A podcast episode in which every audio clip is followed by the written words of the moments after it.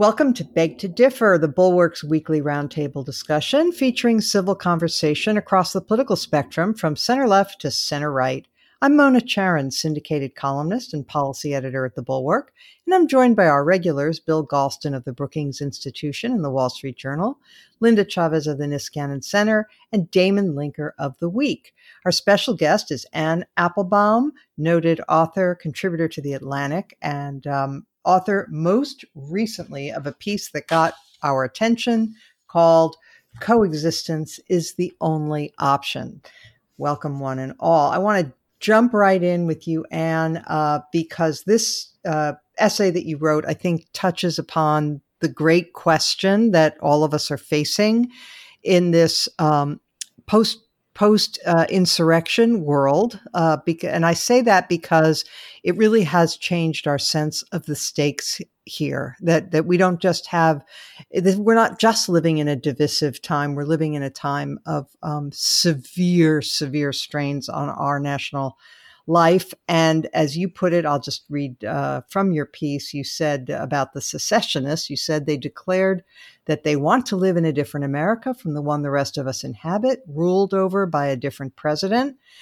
And yet they cannot be wished away or sent away or somehow locked up. They will not leave of their own accord, and Americans who accept Biden's lawful victory won't either.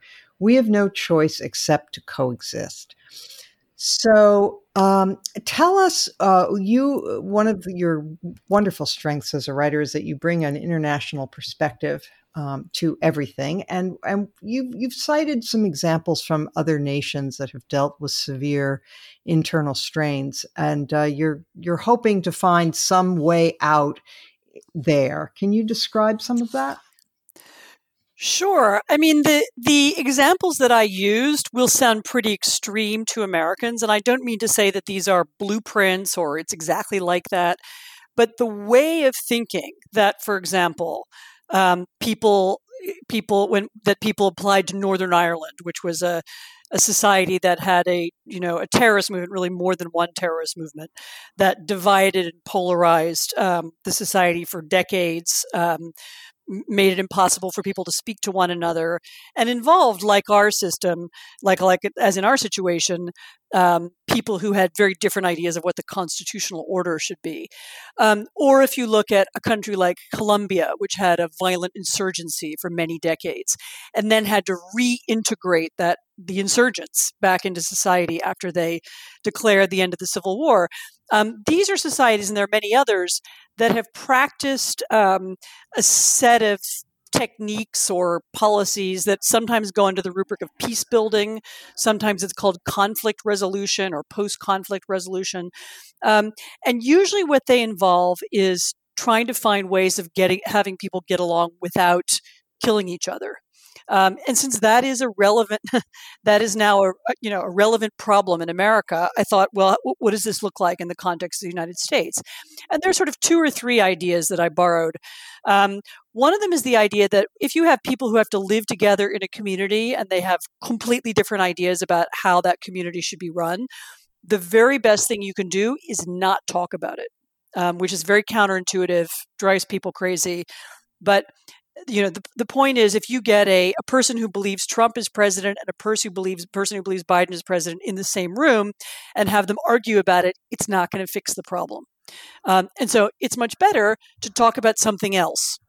So talk about building a new road in your town or building bridges or you know at the national level um, talk about getting people vaccinated or getting um, you know getting the economy running again. I mean in a way i think that biden whether knowingly or intuitively i think he understands this and this was how his campaign was run.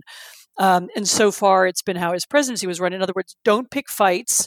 You know don't go down the road of big constitutional arguments Instead, focus on things that we can all do together. And this is usually something that's done at a local level. I mean, I don't know, in Northern Irish villages, they would build a local community center together or something, or they would, I don't know, even literally putting up Christmas lights. There were things that people could do that were of mutual benefit to everybody and that didn't involve arguing over which country they lived in. Um, and there is something of that flavor, of that attitude that I think we need now, even though it's, as I said, profoundly annoying to people. I mean, there are obviously there are people who want um, anyone who committed a crime to be brought to justice, and this doesn't nullify that. And there are people who think, and I agree with them, that Donald Trump should be, um, you know, should be should pay a price for what he did. Um, nevertheless, that doesn't address the problem of the literally millions of people. We're talking about millions of Americans who don't accept the constitutional order. And so we need to be more creative in thinking about them. Another idea from that world of conflict resolution that I'll throw in um, is the idea that you find trusted messengers. So we on this podcast and most of us listening to this podcast are not in a position to be able to reach people who believe that Donald Trump is still president. Um, they don't listen to us. I mean, remember, these are people who now, it's not just that they don't believe the media, you know, or the mainstream media. They don't believe Congress. They don't believe the vice, the former vice president. They don't believe election officials in, in, in their states. They don't believe Republican election officials like the ones in Georgia and Arizona who certified the vote. They don't believe anybody. And so finding anyone who can reach them, whether it's you know those few republicans who still somehow straddle both sides of the divide whether it's religious leaders whether it's business leaders it, you know uh, finding people who can talk to them and accepting the fact that those people will have to talk to them in ways that annoy us in other words they will not probably denounce trump and trumpism and they will not probably um, want to talk much about the election. Um, yet nevertheless there are people who can somehow play a middling useful role and we should allow them to do it and praise them for doing it. I mean i think liz cheney even if you're annoyed that she spent four years um, enabling donald trump i mean she deserves praise for what she's done um, in the last few weeks. The same is true of Ben Sasse and the others in Congress and the Senate um, who've agreed, because they those are people who still have a chance of being able to reach some of their former constituents, um, and we should hope that they can that they can that they can serve that role. I mean, that's the general I- idea of the argument, and we can go into more detail if if if you want. But it's a, as I said, it's a little counterintuitive. Um, it annoys people who want, you know, justice, retribution, I don't know, social media shaming of people who have um, who, who, supported the insurrection. Um, but but these are tactics that have worked in other places. Hmm. So part of the problem, and Damon, I'll bring you in. A part of the problem is that um, for for true cultists like the ones who attack the Capitol, and we don't know what percentage of the people who still support Trump. A recent poll said that 13 percent of uh, only 13% of Republicans uh, approve of a second impeachment, and 36% of Republicans say that Trump did nothing wrong, nothing. Um, but anyway, we don't know what percentage of of uh, of people in America are true cultists. But for those who are, um, there aren't any trusted intermediaries. I mean, it must come from the God King himself. I mean, for you know, the best example of that is that even Mike Pence, uh, you know, the faithful lieutenant was, you know, went in the in a trice. He went in an instant from from being a, a, a someone that all of the Trump world respected to a sworn enemy they were ready to lynch. So that's that's a problem in, ter- in terms of um, you know anybody who might play a mediating role. It seems to me, and I'd like your views on this. Um, would be perhaps discredited the minute they attempted to undertake that role. Yeah, that's true, and that's one reason why um, you know I, I love this argument. I think Anne's piece is is really important, probably the best single piece I've read, productive piece uh, since the insurrection, and kind of thinking how we move beyond it in a in a positive way. I remain a little skeptical about whether it actually could work. The reason why I, I, I, keep plugging it, I plugged it last week at the end of the show, and I've written a column that's coming out on Friday this week uh, in which I plug it again, is that it's still the best option. And specifically because I think because it deliberately says avoid the politics, it, it builds on a kind of classically liberal Tocquevillian notion of people uh, deriving civic benefits by engaging in common projects that don't necessarily have any direct political connection at all. Simply get people doing something together for a common aim, and they will tend to build bridges and feel less alienated from one another. Um, so, to the extent that uh, that this is a project that would that would try to build on those kinds of sociological insights of the way that solidarity can get built from its from a lack of solidarity uh, it could potentially do some good um, and it could even do some good if some as you said mona kind of these sort of these figures in the Republican Party who sort of managed to straddle both camps, if they could plug it in a way that is deliberately non inflammatory and talk about it in terms that seemingly have no direct political ideological corollary uh, it, you know, maybe again, this is not going to be the, the the the ones who are deepest down the rabbit hole of conspiracism and and alternative facts are not going to be movable. But it's always a spectrum. I mean, it's a spectrum that moves from uh, sort of people who held their nose in suburbs and voted for Trump just because of tax cuts and judges, all the way across to people who kind of like Trump, but then, as the polls have shown, after the insurrection, said, well, that was a bridge too far. And then probably a step or two between there and the, the ones who are furthest in it.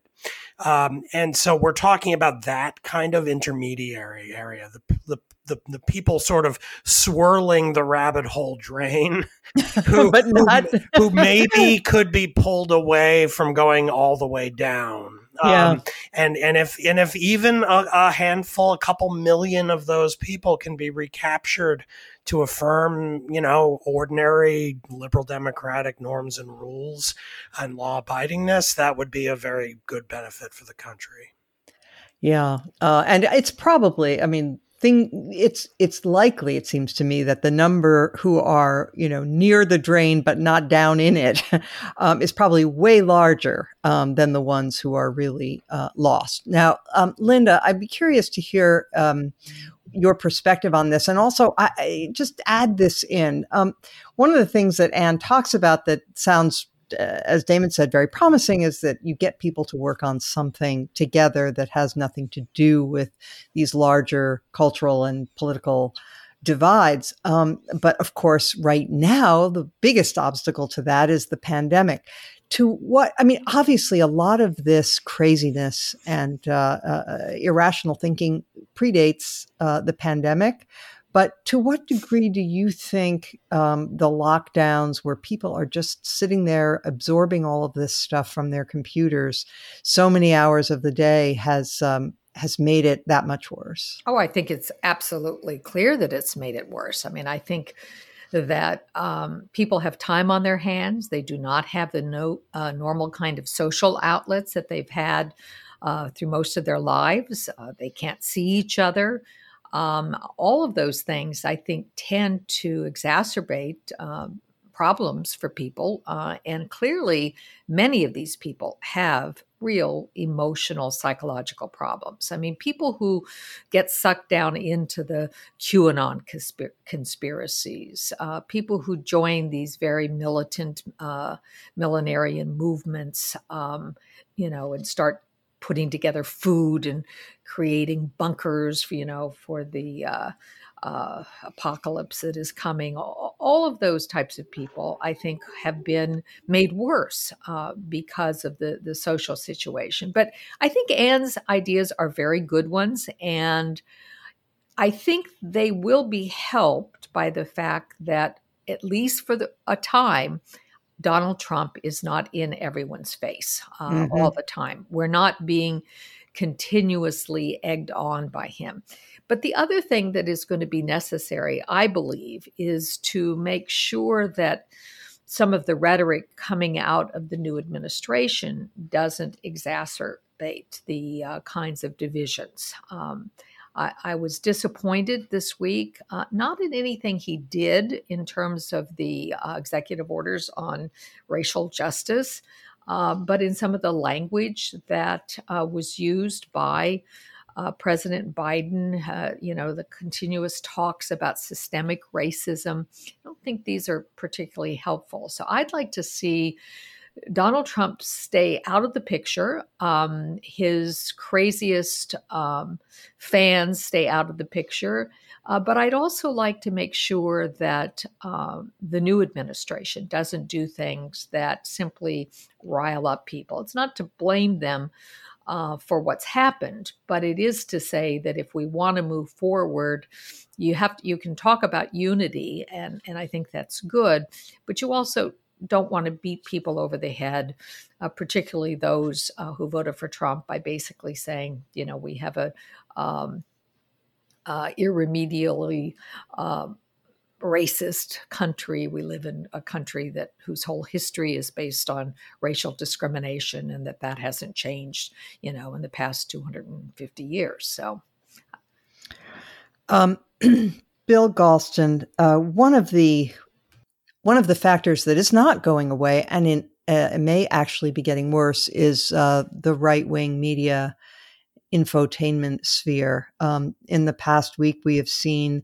uh, or a couple of weeks, we've seen Fox News fire Chris Stirewalt, who was a pretty, you know, uh, down the middle journalist, and he was part of their elections team that had a role in calling the state of Arizona on election night for Biden. Turned out to be correct call, but the viewers were incensed. Um, and uh, elevating. Uh, so they fired him, and they elevated Maria Bartiromo, who has been one of the most um, most uh, flagrant uh, Trump boosters uh, at the at the network, and um, they are worried about a flanking move uh, from OAN and Newsmax taking their their crazy constituency. And the other night, Tucker Carlson who I think may be the most dangerous man in America. And can't believe I'm saying that since I used to know the guy, but um, he he is now out on you know on his program, basically telling his viewers that when somebody tries to dissuade them from believing the QAnon conspiracies, that this is big government attempting to tell you what to think, and that this is an, this is Orwellian. He's he's advising his listeners. Um, so that aspect of this bill is is not getting better. Uh, I can't argue with you, Mona. Uh, but Irving Kristol once distinguished between a problem and a condition. Uh, problems you can do something about, condition, conditions you have to live with. Uh, and I think you know Fox and OAN, uh, et cetera, are conditions that we're going to have to live with. Uh, it is not clear to me that, consistent with our constitutional traditions, we can do anything about irresponsible partisan media. Uh, in, in times gone by, I supported the fairness doctrine, which would have made a lot of this much harder to pull off, if not if not impossible. But uh, and I continue to support it in principle, but it's not coming back. Uh, let me now comment on what I'll call the Applebaum thesis, which I think is highly credible and very wise. Uh, just to add a couple of things to it, my own thoughts. Uh, number one, I paid very careful attention to what the people in the rally before the seizure of the Capitol building were saying and what people were saying at the seizure itself. And a large number of them had personal economic grievances related to the shutdown. You just heard that over and over again. Uh, small business people who had been driven to distraction or out of business entirely by, by the shutdown. So I wouldn't I wouldn't attribute this all uh, to Donald Trump's rhetoric or what any other member of the Trump family had to say. I, th- I think that there were there were grievances that were exacerbated by the pandemic and the response to it. I'm not saying I'm not saying that the shutdowns that governments in various states instituted were necessarily ill advised, but they did have unintended consequences. This is, this is a big one. Number two, changing minds is one thing, changing behavior is another. And I think that in order to have a framework for peaceful coexistence, there must be rigorous adherence to the rule of law. And it has to be consistent adherence. Uh, behavior uh, of the kind that we saw on January 6th must not be tolerated. But behavior that looks like it, even if it has a different political valence, valence shouldn't be tolerated either. Uh, coexistence has to be peaceful coexistence, or it's not coexistence. And there, are, whatever people think, there are some things that they do or want to do that cannot be tolerated. That's my second point. Here's my third point. Uh, and this is an old man's point, but uh, I think I'm going to make it anyway. Uh, the only healing agent that's effective is time. When people's minds can't be changed, uh, the, the memory of grievances has to be given time to fade. Uh, 40, uh, 30 years after the Civil War, people were still waving the bloody shirt. 40 years after the Civil War ended, uh, those issues finally became ancient history rather than current events. Uh, we're going to have to live with this for a long time. We have to do what we can to live with it peacefully. But whatever we do, it's not going away soon. Uh, thank you all for those uh, wise comments. Um, I, I, would like to turn now to um, something that should cheer us all up and make us aware that you know we're lucky that we are not living in Russia, uh, because um, we saw an outbreak this week of um, protests across Russia. There were something like hundred cities where people took to the streets despite warnings not to by the FSB. Um, this was, of course, in protest of the jailing of Alexei Navalny, the clever, media savvy uh, opponent of Putin who was poisoned. Uh, what was it, six months ago or so? Um, and uh, and was recuperating. He was arrested upon his return, his very brave return to Russia, um, on the charge that uh, he failed to meet his uh, uh, parole obligations under a previous charge. of course, the reason he failed to meet his parole was because he was recuperating from being nearly killed by Putin in a German hospital. But anyway, he's he is back, and uh, of course, he was jailed again, as I say. And um, I want to get a sense, Anne. I know you um, live part of the time in uh, in Poland, and uh, you keep a close eye on events uh, to your east. So, um, so I'd like to get your sense of um, Navalny. Uh, he seems, first of all, his his courage is just undeniable. Um, but I'm wondering, do you think of him as a Democrat, small d? So I should say I met Navalny. Um, it was okay. a long time ago.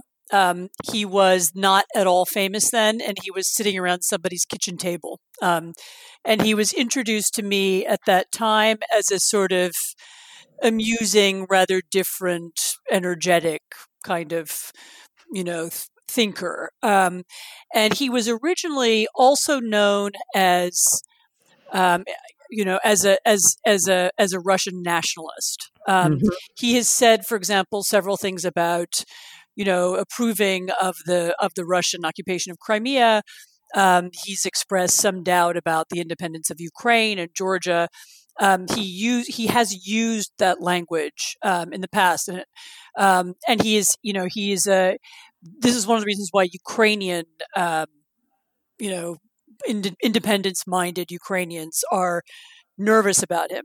Um, I should say, though, that the combination of nationalism and the combination of um, liberalism is not an unknown one. I mean, um, most countries that became democracies in the 19th century did so by fusing some sense of national identity with some desire for a more just state. Um, they do sometimes go together. Um, and so I, you know, I, I think it's also a little bit early. I mean, we should be so lucky as to have the problem of worrying about whether President Navalny is sufficiently democratic or not. That's fair. Um, so it's, you know, we're a little ahead of the curve on that since he's probably about to go to prison for a decade. Mm. Um, that seems to be the most likely outcome. Um, and the other thing I would say about it is that if you look at the crowds of people who came out, it's very possible in that crowd there were people who were definitely Democrats, who were definitely liberals, and the crowds, by the way, in dozens of cities all across the country. This is not just Moscow. Um, there were definitely Democrats, there were definitely liberals, there were definitely nationalists, and there were also just a lot of really pissed off young people. Um, who feel they live in a country that's deeply unfair, it's badly run, it's profoundly corrupt um, and who were inspired by Navalny's act of bravery to protest. And just by the way, since not all Americans know this, what Navalny did is really extraordinary. So he was out of the country. He was flown out after being poisoned. He was rescued in a German hospital. While he was in Germany, he and his team finished up a video, um, which is it's a long video. It's two hours long. It's very worth watching though if you've got the time. I watched um, it. Which is a deep dive into Putin's personal finances connected to, although not only to a vast and kind of grotesque palace that he's built on the Black Sea. Navalny put, you know, flew back into the country, and on the day he flew back with his wife, they published that video online. So he knew he was going to prison. He knew that this offensive thing, which now has upwards of 80, 90 million viewers, um, was going online, and yet he did it anyway. So this act of bravery has inspired a whole lot of people. Um, whether that is correctly described as a democratic movement or a nationalist movement or just a movement of really angry people, um, it's very hard to say. We have no polling in Russia or anything like that.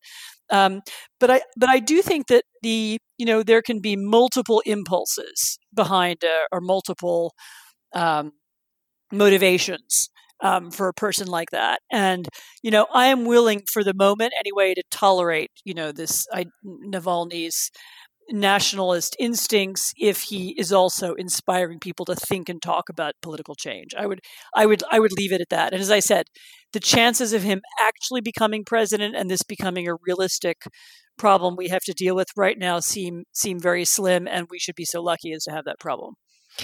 Uh, yes. Um, Linda, uh, doesn't this underscore, excuse me, the importance of the individual in history? Um, I mean, you know, the, there is just no doubt that his particular set of qualities, most of all his his tremendous personal courage, um, are inspiring to millions of people around the world in a way that nothing else would be. Um, and, uh, you know, no Navalny, no huge movement against corruption uh, in, in Russia. I mean, you would still have a lot of discontented people, but now you have a movement and, and it is, it is really a, a testament to the importance of these individuals, isn't it? I think that's right. Um, and uh, individuals and individual character matters tremendously. Uh, it's something that conservatives always used to understand and somehow forgot that lesson about five years ago uh, mm-hmm. when it came to our own country. But, you know, the whole question on, on Navalny, um, uh, you know, raises also the fact that we uh, President Biden this week had his first call, I guess, with uh, Putin, and what a, a, difference an administration makes. Uh, apparently, he brought up uh, the jailing of Navalny. He also brought up the tremendous uh, hack uh, on American uh, cybersecurity. he apparently uh, talked about um, the uh, issue of, of um, the um, bounties that were put on the heads of American soldiers. He brought up all sorts of very unpleasant topics that Donald Trump never did. And I think it really does suggest going forward. I mean, on Navalny, um, I, you know, I would defer to Anne on this, but if he goes away for 10 years, I mean, I, you know, it's, it, one they, they tried to kill him when he was out and operating publicly. Uh, why not, uh, you know, get the job done once he's uh, in in their control? Oh well. By the way, can I just interject right yeah. there um, that his most recent statement uh, that he made from prison was uh, that he's in perfect health now. He does not have any f- suicidal feelings, um, right. that, right. and that you know, etc. As yeah. a way to say, look, if something happens to me, you'll know why. Yeah, absolutely. So, I, I mean, you know, what is really sad, and, and, and, in some ways, I think what Anne said about Navalny also points to this is that, you know, Freedom House used to do the wonderful map every year showing the decline or advance of democracy around the world. They still fact, do. Now, yes, I guess they still do. I don't see it as, as much as I used to then. Uh, but, you know, the fact is, democracy around the world has been in retreat. Um, it's not been on the advance, and Anne knows that better than uh, any of us with respect to what's happened in, in Eastern Europe. Yep. Um, you know, the McKinsey company, uh, Bill Galston, was very courageous. They put out a message to their employees in Moscow that uh, they were not to say a word about Navalny. The word Navalny was not to pass anyone's lips. Um, so some things never change. Um, uh, but l- let me just describe to you um, uh, the the the palace, the Black Sea Palace. Um, and it had an underground hockey rink, an aqua disco, a movie theater, a private casino, and a velvety hookah lounge outfitted with its own retractable stripper pole uh, parent uh, estimated cost 1.5 billion dollars. Um, so, uh, so Bill, um, I guess my I'm, I'm not going to ask you whether you approve. What am I supposed to say? um, uh, but I guess um, I, my question for you is: um, Do you think um, apropos of Linda's comments that we will see an improvement, an important improvement from the Biden approach? Uh, with regard to our relationship with Russia? Correct. Uh, well, I think, uh, as has been discussed earlier in this show, uh, the the tone and the substance of the very first conversation between uh, between Biden and Putin were very different. Uh, this is the first administration in a very long time, I think, really since shortly after the end of the Cold War, uh, that has not taken office with plans to quote unquote reset relations with Russia. Uh, I think the the Biden people, for all sorts of reasons, are disposed to believe with uh, with Russia, what you see is what you get, uh, and until Putin leaves the scene, and there are other structural changes, and they're not building their policy on those assumptions. Uh, I think they have a realistic view of what Putin is trying to do in in Crimea, you know, the, the, Donbass, uh, the near abroad. Uh, I think that they understand the the truth about the repeated Russian efforts uh, to use information technology to disrupt our economy and our politics, uh, and uh, they they understand, as any sane administration will, that there are areas where continued cooperation on the basis of, of self interest uh, is essential, like, for example, the extension of the New START treaty, which isn't a perfect treaty, but having it is a lot better than not having it, at least in my opinion. There be others, others who disagree. Uh, so I think we're, we're in for wintry relationships between the United States and Russia through the Biden administration unless f- something fundamental changes. And Mr. Putin makes a gesture to defuse at least one significant area of conflict. I'm not, I'm not saying that it should be. Uh, and uh, You know, so I'd say I'd say with with the administration on both Russia and China, good start.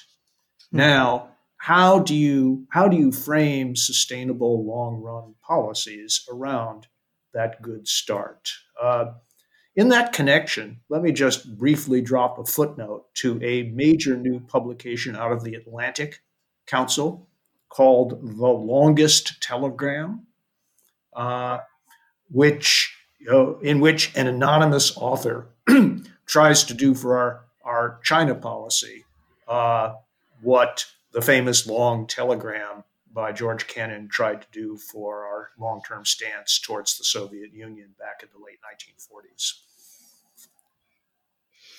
Um, Damon, uh, Putin was reduced to um, denying, publicly denying that he owned this palace, which uh, which is interesting. Uh, uh, somebody tweeted, I don't know if you saw it, but you know, so the guy in jail is dictating what the uh, dictator talks about, um, which is a remarkable a remarkable thing, uh, and a, a, use of the free internet. I, I wonder how much longer that will last in in Russia.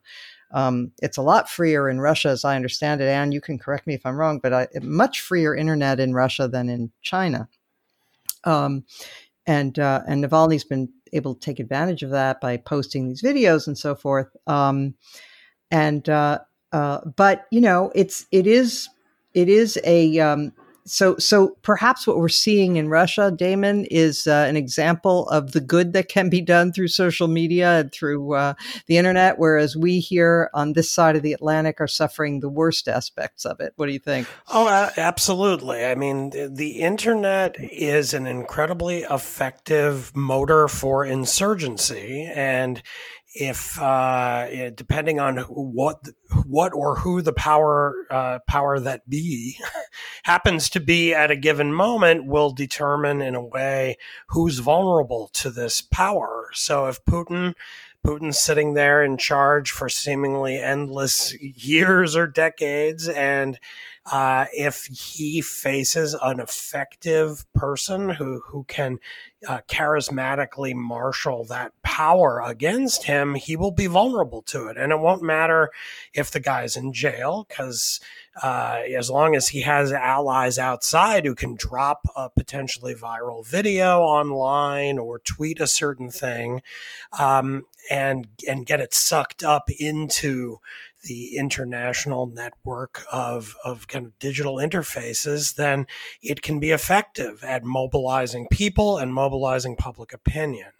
Uh, I mean, really, if we pivot back to our situation as a contrast, I mean, the in retrospect, the single talent that Donald Trump possessed was as a demagogue.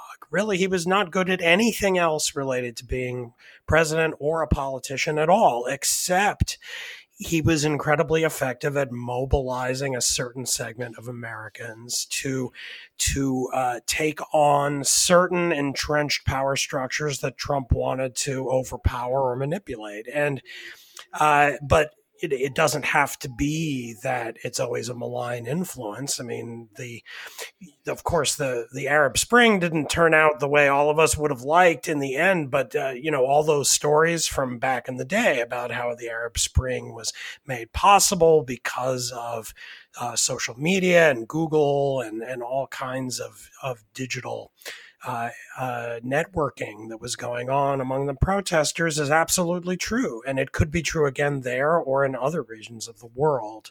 Um, the trick is that, again, this sort of never ends. So uh, it's an incredibly powerful vehicle for destabilization uh, yeah. The question is, what happens when when the good guys get in, and uh, there's then a new cohort of people utilizing those those means to destabilize them. Um, and so, you know, that's kind of the world we live in now. But certainly, Navalny seems to be a, a very effective and cagey uh, opponent to Putin. And uh, I can't help but be cheered by it, even if the underlying digital structures that are making it possible continue to, to worry me a little bit. Uh, but then again, um, I worry about a lack of control. Yeah, right. No, agreed. I, and by the way, for anybody who's interested, I, I, would suggest checking out some of his videos on YouTube. They are very clever and very entertaining, and you can see why he, at least part of why he has such a devoted following. Um, now, earlier, Bill Galston talked about the importance of the rule of law and adhering to law. So that brings us to um, the the uh, impeachment, upcoming impeachment trial for the president. Um, I think everybody on this uh, podcast agrees that the president should bear uh, should should should pay some consequence for what he did. But it's looking like it's looking less and less likely that that will be a, a censure a um, a, a uh, impeachment by the Senate. That is a conviction and a ruling that he is ineligible to serve in office again uh, because this week we had 45 senators. Uh, Bill Galston, I'll go to you first, all Republican, um, who voted for Rand Paul's resolution saying the impeachment was unconstitutional. And among those was uh, Mitch McConnell. Uh, who earlier had suggested he would be open to uh, impeachment, or at least he had he had given it out that he might be. So, um, uh, does this mean that uh, that uh, this is a, a, defeat for accountability and the rule of law in America? Uh, it's a defeat only for people who imagined that another outcome was possible. Uh, as I think I've said before, the only way that conviction in the Senate had a chance uh, would have been for Mitch McConnell to publicly declare his support for it and persuade enough of his colleagues that purging the Republican Party was impossible unless and until they made it impossible for Donald Trump to return as president. Uh, and McConnell made the opposite decision, as you said. Uh, the constitutional issue is a perfect cover story. Perfect. Uh, and there is legitimate debate among constitutional scholars as to whether it would be constitutional to uh, you know to convict someone who's no longer in office. I know that various precedents from the Civil War era have been cited, but if you look at those precedents, they don't say what their proponents uh, say they're saying, and it's a genuinely undecided question. So it's it's not flat irresponsible or hypocritical for a senator to take the position more in sorrow than in anger uh, that, well, I'd love to do something, but my hands are tied by the Constitution. Uh, if Donald Trump is going to pay a price, if he's going to be held accountable, uh, it will be in through three ways uh, through the ordinary legal system, through the bankruptcy courts, and in the eyes of history. Um, And um, if you were a senator, uh, hope a Republican senator, uh, wouldn't you want to ensure that for the rest of your career, you would not have to have hanging over your head the fear that your family would be harassed on the way to the supermarket, that your life would be threatened, um, and so on by the Trumpkins uh, because they because he was still out there and still threatening to run for president again in 2024. Well, this is one of the psychological aspects of this story that I don't understand because it seems to me that from the perspective of Republicans in the Senate and other leaders of the Republican Party, getting rid of Donald Trump, putting him off the, you know, out of the game, you know, solves a lot of problems. Um, because the idea that, because one of the things that's clearly going to happen is when the Senate once again refuses to convict Trump, which we have to now assume will happen, I imagine the same thing will happen that we saw after the Mueller investigation let him off the hook, after the first impeachment. Trump will be re empowered. He will say, I am innocent. I am a victim. You know, all that grievance will well out and well over and infect his supporters. Um, you have, you know, traduced me, and he will come roaring back and he will make their lives miserable. So why even i mean forget justice you know forget patriotism. Why not? Why from the perspective of just self-preservation? Mm-hmm. you know why don't they want him out of the game? Why don't they want him impeached? I, I i'm mystified and i don't have a good answer. And even people like Rob Portman, who's retiring at the end of his term, not seeking reelection, uh, was not among those uh, who voted to let the thing proceed. Uh, it's amazing. Linda, um, your friend and mine, Nikki Haley. Actually, she's not my friend, but uh, she nor mine. okay, she said um, on the Laura Ingraham show. She said, um, "Oh, they this is this is the the new Republican line. You can see. Okay, they beat him up."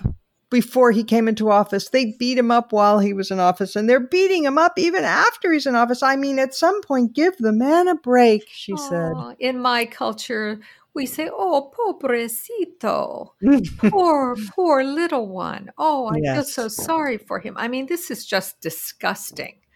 Um, I, I, just find um, the way in which we see people who want to run for president, primarily, pandering over this.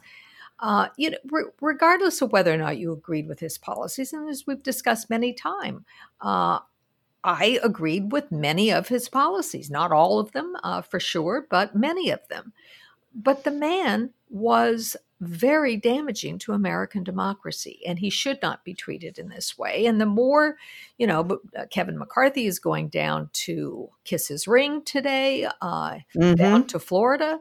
Um, the more we see of that, the more they keep him alive. And I happen to agree with Bill. I think the criminal justice system, uh, and our tax system may, in fact, uh, be the end of Donald Trump. I think, frankly, his involvement in his politics is going to take a very far back seat to his trying to maintain what he has left of his wealth and uh, trying to get him out of some of the legal difficulties he's in.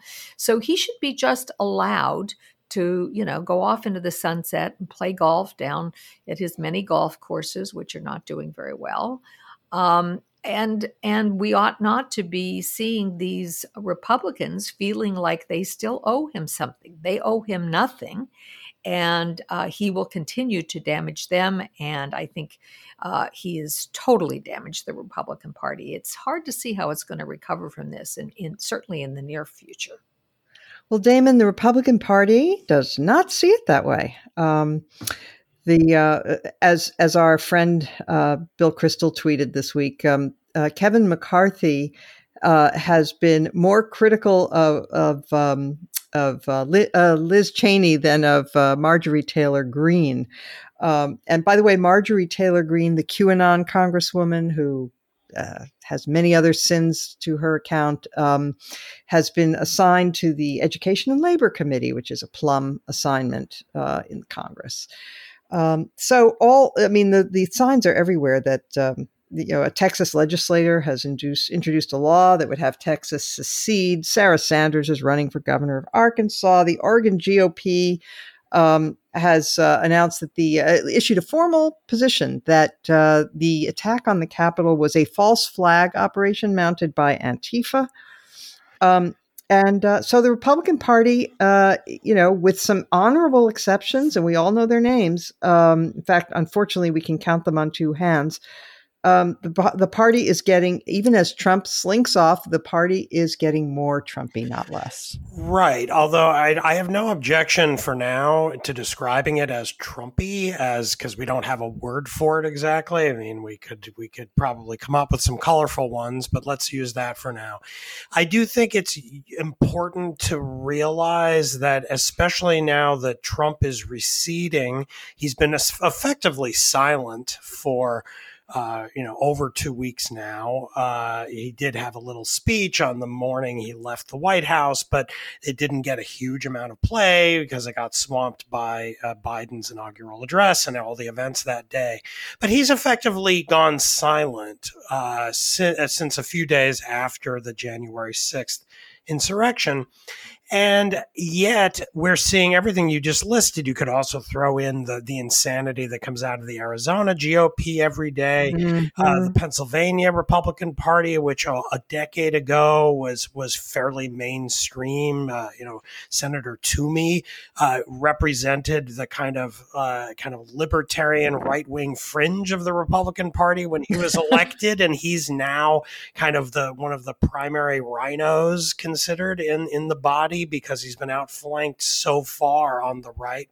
I think it's important to recognize that Trump has been incredibly decisively important in this development, but in the end, I don't think that he is decisive as a person anymore. This is beyond Trump. He has flipped over large segments of this party into a new style of politics, and it could attach itself to him again, but it might not. It's free floating and it's looking for new tribunes around the country.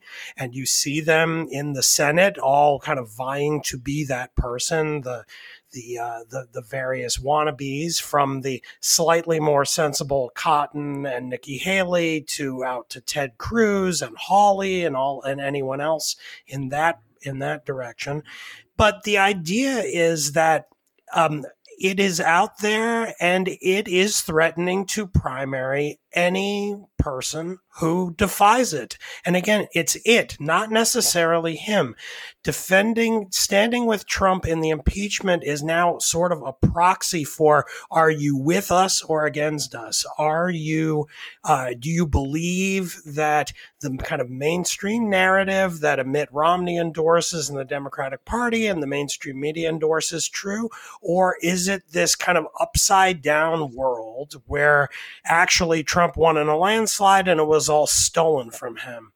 And, and so I don't, I, I, I think it's a little bit of an error at this point to attribute this behavior solely to fear of Trump the person. I think it's now well beyond him and it's kind of out on its own doing its own damage on its own uh, on its own agency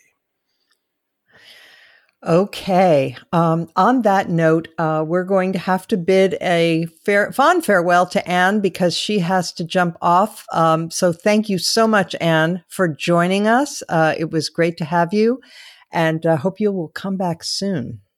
Thank you so much. I'm delighted to be with you all, I don't know, spiritually or cyberly, and yeah. maybe in real life sometime soon. That would be wonderful. Okay, take care.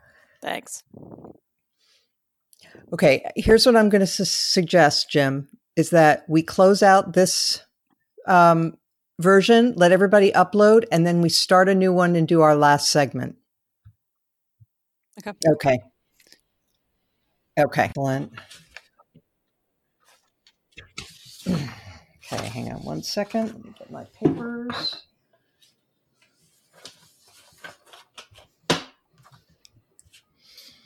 Okay. In three, two, one. Uh, always great to hear from Anne Applebaum. Uh, and now we turn to our final segment where we highlight something that we think needs more attention. So, Linda, I'll go first to you. Well, I'm going to give you a bit of good news, and that is well, it's not great news, but it's better news than we often get out of the state of Arizona. Apparently, Kelli Ward, the crazy woman who has mm-hmm. led the Arizona uh, GOP, uh, had was up for reelection, and she almost got defeated. She was uh, running against Sergio Arellano, and he apparently drew uh, 48.5%, and she got just over 51% of the vote. So she ended up winning. I thought you but, said this was good news. well, but but the fact that almost half of the state party was ready to throw the crazy woman over, um, I thought that was pretty good news. I mean, she's okay. you know supposedly been popular, and uh, I think it means, and he didn't, you know, no one expected her to even face much of a challenge. So I do think that there um, is an uh, uprising coming in Arizona politics. Uh, I think that uh, Jeff Flake uh, noted recently that over 9,000 Republicans left right after the January 6th uh, insurrection at the Capitol. And that I think means that, you know, we already saw that uh, Republicans lost Arizona. And who knows, maybe next time around, they will actually knock off Kelli Ward. Okay. Well, and uh, for what it's worth, I'll throw in the fact that the Virginia Senate actually sanctioned Amanda Chase, member of the Virginia Senate running for governor, complete nutcase who praised the rioters as patriots and has committed any number of other sins, encouraged the president to declare martial law and so forth. So she's been sanctioned, including by three Republicans. That's not nothing, I guess. Bill Galston. Yeah, we seem to be defining good news down. but but uh, so so be it. Uh, I have a file folder at home labeled "Annals of Human Stupidity." Uh, very thick file, is it? A very thick file, and if I live a really long life and I've run out of other things to do, I'm going to write it up into a really snippy book. Uh, which will give me a great deal of gratification to write, even if no one reads it. Uh, at any rate, uh, the Gallup organization just discussed today a poll that it commissioned and conducted recently on the willingness of frontline healthcare workers and first responders to get vaccinated. Here, friends, are the results.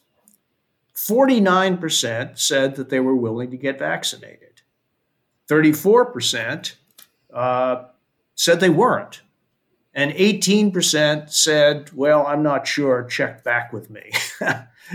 okay, so these are the most vulnerable people in the entire workforce, and not even half of them are willing to get vaccinated. How are we supposed to understand this? Hmm. Uh, that's it's worrisome, all right. Um, and uh, some of it is, I I would guess, uh, I would guess, you know, the anti-vaxer paranoia that's out there, and the other part is the biggest part is probably the Trump misinformation. Damon, well, I actually uh, will break from tradition and be the true uh, cheery optimist today okay. um, with my selection, um, and and this will go in the in the category of let's really double and triple down on realizing that we are past the Trump era and we're back to politics being about what policies should we pursue to make the country better? And on that note, I want to point to um, a uh, a relatively new Substack that has been launched by Matthew Yglesias. Now, for listeners who aren't like looped into the journalism world, Substack is basically like a blogging platform that an um, an enormously large number of prominent journalists have joined in recent months uh, to kind of be independent and no longer kind of overseen by editors who seem to feel like they're constraining them or if they get canceled and have to go out on their own. They joined Substack. Matt Yglesias, who was co founder of the website Vox, ended up quitting there a few months ago and started the Substack. It is so good. Hmm. He, he publishes one fairly lengthy policy related post a day during the week, and it arrives in my email early in the morning. So it's there when I first wake up. And almost all five days a week, it is provocative, interesting, fun, very smart. Just to give you a taste of what you'll find there this Monday, this week, the item is fixing the police will take more funding, not less. It needs to be, it needs to be way easier to fire cops, and that will cost money. Very solid piece of of uh, kind of police reform, uh, pushing back against defund the police in a in a smart way. Then on Tuesday, you can't blame bad leaders for everything. The public is troublingly tolerant of bad COVID response. Another excellent piece. On Wednesday, the uh, it, it's a it's a kind of a very wonky headline, so I'll skip it. But it's about gentrification and about how the left's uh, attack on gentrification doesn't really make a lot of sense, and he brings in some good, solid uh, economic data and research to make his point for him. So, uh, again, he, Matt is definitely a center left guy. He's been on the podcast before, um, uh, but he's doing very good work here, both for the sake of advancing policy conversation, but also in pushing back against some of the the less sensible arguments that emanate from uh, from his left. So uh, it's good work and it's fun uh, and smart. So I recommend it to everyone. Excellent. We'll have to have him back if he will join us again. I hope will. Um, yes. All right. I have two items uh, really quick. One is um, that, as you know, there are um, new variants of the coronavirus uh, that are showing up around the world. There's a Brazilian one, a South African one, the UK one, and so forth. And there's another one that seems to have originated here uh, in the US. Um, but um, but we are um, not really handling this very well. Um, uh, this this it seems to me needs immediate attention, and uh, I hope that the administration will consider the old fashioned quarantine that other countries do and that we have done very inconsistently and badly. Um, we've sort of encouraged people to quarantine um, when they get here from these countries. First of all, travel bans are good, but also uh, enforcing quarantines either by making sure people stay in a hotel for 10 days or whatever until they can pass a negative test. Um, um, or um, there are other other things that other countries do. And uh, we should seriously consider that because um, some of these new variants, I mean, we're, we're already lagging in terms of immunization, and some of these variants may be a little bit more resistant to the uh, vaccine. So that just seems to me to be common sense. I hope we will look into that. And the second thing is just to echo a point that has been made by two former guests on this podcast, Charles Lane uh, and Catherine Rampell namely that the Democrats are looking at huge amounts of spending, which is fine. We are in a really serious emergency. But a lot of their spending on uh, coronavirus relief envisions sending money to everyone. This is a terrible idea. There are lots of Americans, uh, myself included, who do not need the money and um, who are not you know, facing real uh, emergencies and therefore should not be getting checks. And it should be more narrowly tailored uh, to people who have been hurt or who are below a certain income level or something. I mean, it just makes no sense to send uh, checks to everyone and deepen the deficit for those who really aren't in need. And with that, we thank you all for listening, and we will be back next week as every week.